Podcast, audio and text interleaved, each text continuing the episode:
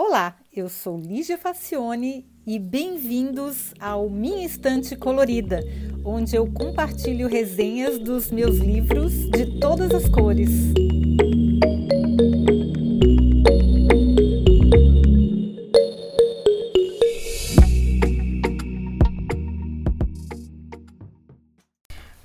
Hoje a gente vai falar um pouquinho sobre a vida de um artista muito interessante é que de vez em quando eu gosto de passear pelos museus aqui da cidade e um deles é o Hamburger Bahnhof Museum, que é um museu de arte contemporânea.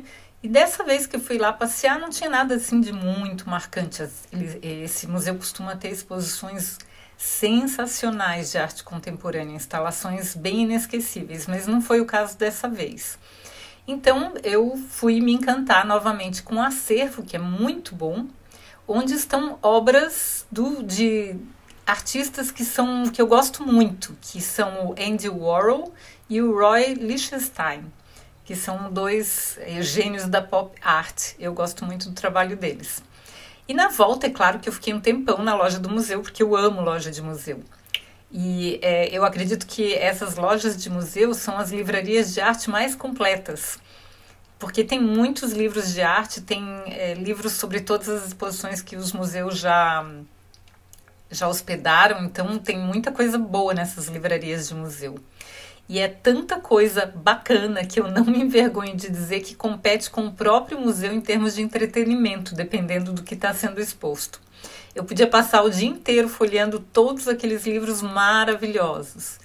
E aí, num cantinho, sempre tem uma caixa Sempre tem, procurem, com pechinchas imperdíveis de livros que têm alguma imperfeição na capa ou na encadernação, muitas vezes devido ao manuseio descuidado dos próprios clientes. Pois eu sempre que entro numa lojinha de museu, eu vou lá e procuro essa caixa. E aí eu achei por míseros 3 euros o sensacional This is Andy Warhol, que foi escrito pela historiadora de arte britânica Catherine Ingram e ilustrado belamente por Andrew Ray. O livro é lindo, gente, é lindo, tem muitas ilustrações maravilhosas. O preço de capa original acho que são 16 dólares e vale, vale muito. O livro começa com a infância do famoso artista pop, quando sua mãe, a desenhista e ilustradora Julia Varrola, lhe presenteava com seu chocolate favorito cada vez que ele fazia um retrato para ela. Olha que lindo!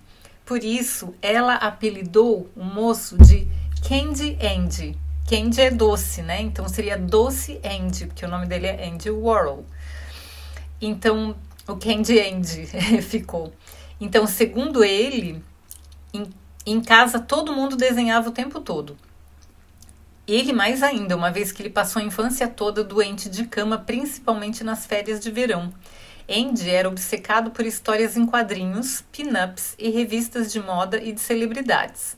Ele estudou artes na Carnegie Tech e no último ano, para ajudar a pagar as mensalidades, ele fazia vitrines que eram um maior sucesso para lojas de departamentos.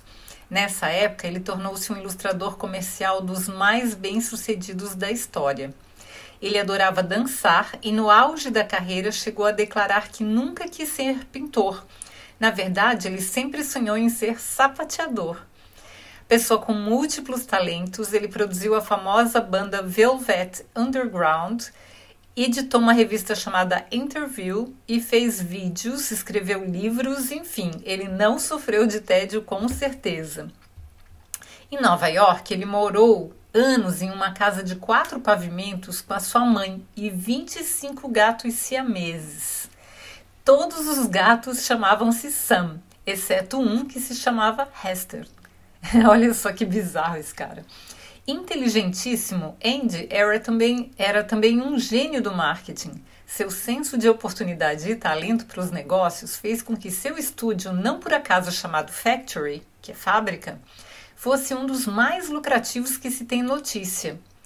Usar silkscreen para aumentar a tiragem das telas também foi uma inovação sua. A ideia de fazer retratos de celebridades foi mais uma de suas ideias com retorno financeiro altíssimo. Uma das mais famosas, a de Marilyn Monroe, foi feita logo após a sua morte para aproveitar o frisson causado pela notícia e funcionou. O retrato de Mao Tse-tung também foi resultado do assunto do momento nos jornais quando Nixon visitou a China. Olha, o cara era muito bom de negócios mesmo. Mas ele não devia ser uma pessoa fácil. Vaidoso, temperamental, imprevisível e cercado de pessoas igualmente instáveis emocionalmente, ele foi baleado uma vez por uma colaboradora do estúdio, a escritora Valérie Solanas que anos antes já tinha disparado contra o escritor Arthur Miller. Worrell foi declarado clinicamente morto na ambulância, mas sobreviveu devido a um procedimento de ressuscitação dos paramédicos. Oh, vocês sabiam disso, gente? Eu nunca tinha ouvido falar isso sobre o Andy Worrell. Outra curiosidade interessante é que Andy era um acumulador compulsivo. Ele teve que comprar outra casa e se mudar, pois aquela de quatro andares, que tinha também os gatos e a mãe dele, estava lotada de coisas após alguns anos. Ele deixou 612 caixas de papelão que chamou de cápsulas do tempo, onde guardava revistas, recortes de jornais, desenhos e objetos variados, de fósseis valiosos, embalagens vazias de remédios controlados o diário de John Lennon arrematado em um leilão e até fatias de pizza. O cara doido mesmo, né? A ideia era tratar essas caixas como objetos de arte e vendê-las em sua galeria, o que acabou não acontecendo. Até hoje, algumas continuam intactas no museu que leva o seu nome em Pittsburgh. Em 1987, depois de uma operação bem-sucedida de vesícula, ele teve uma parada cardíaca parada cardíaca e se foi de vez aos 58 anos. O sujeito teve realmente uma vida movimentada e fez do seu jeito diferença no mundo. E não deixando de lembrar, teve bem mais que os seus previstos 15 minutos de fama.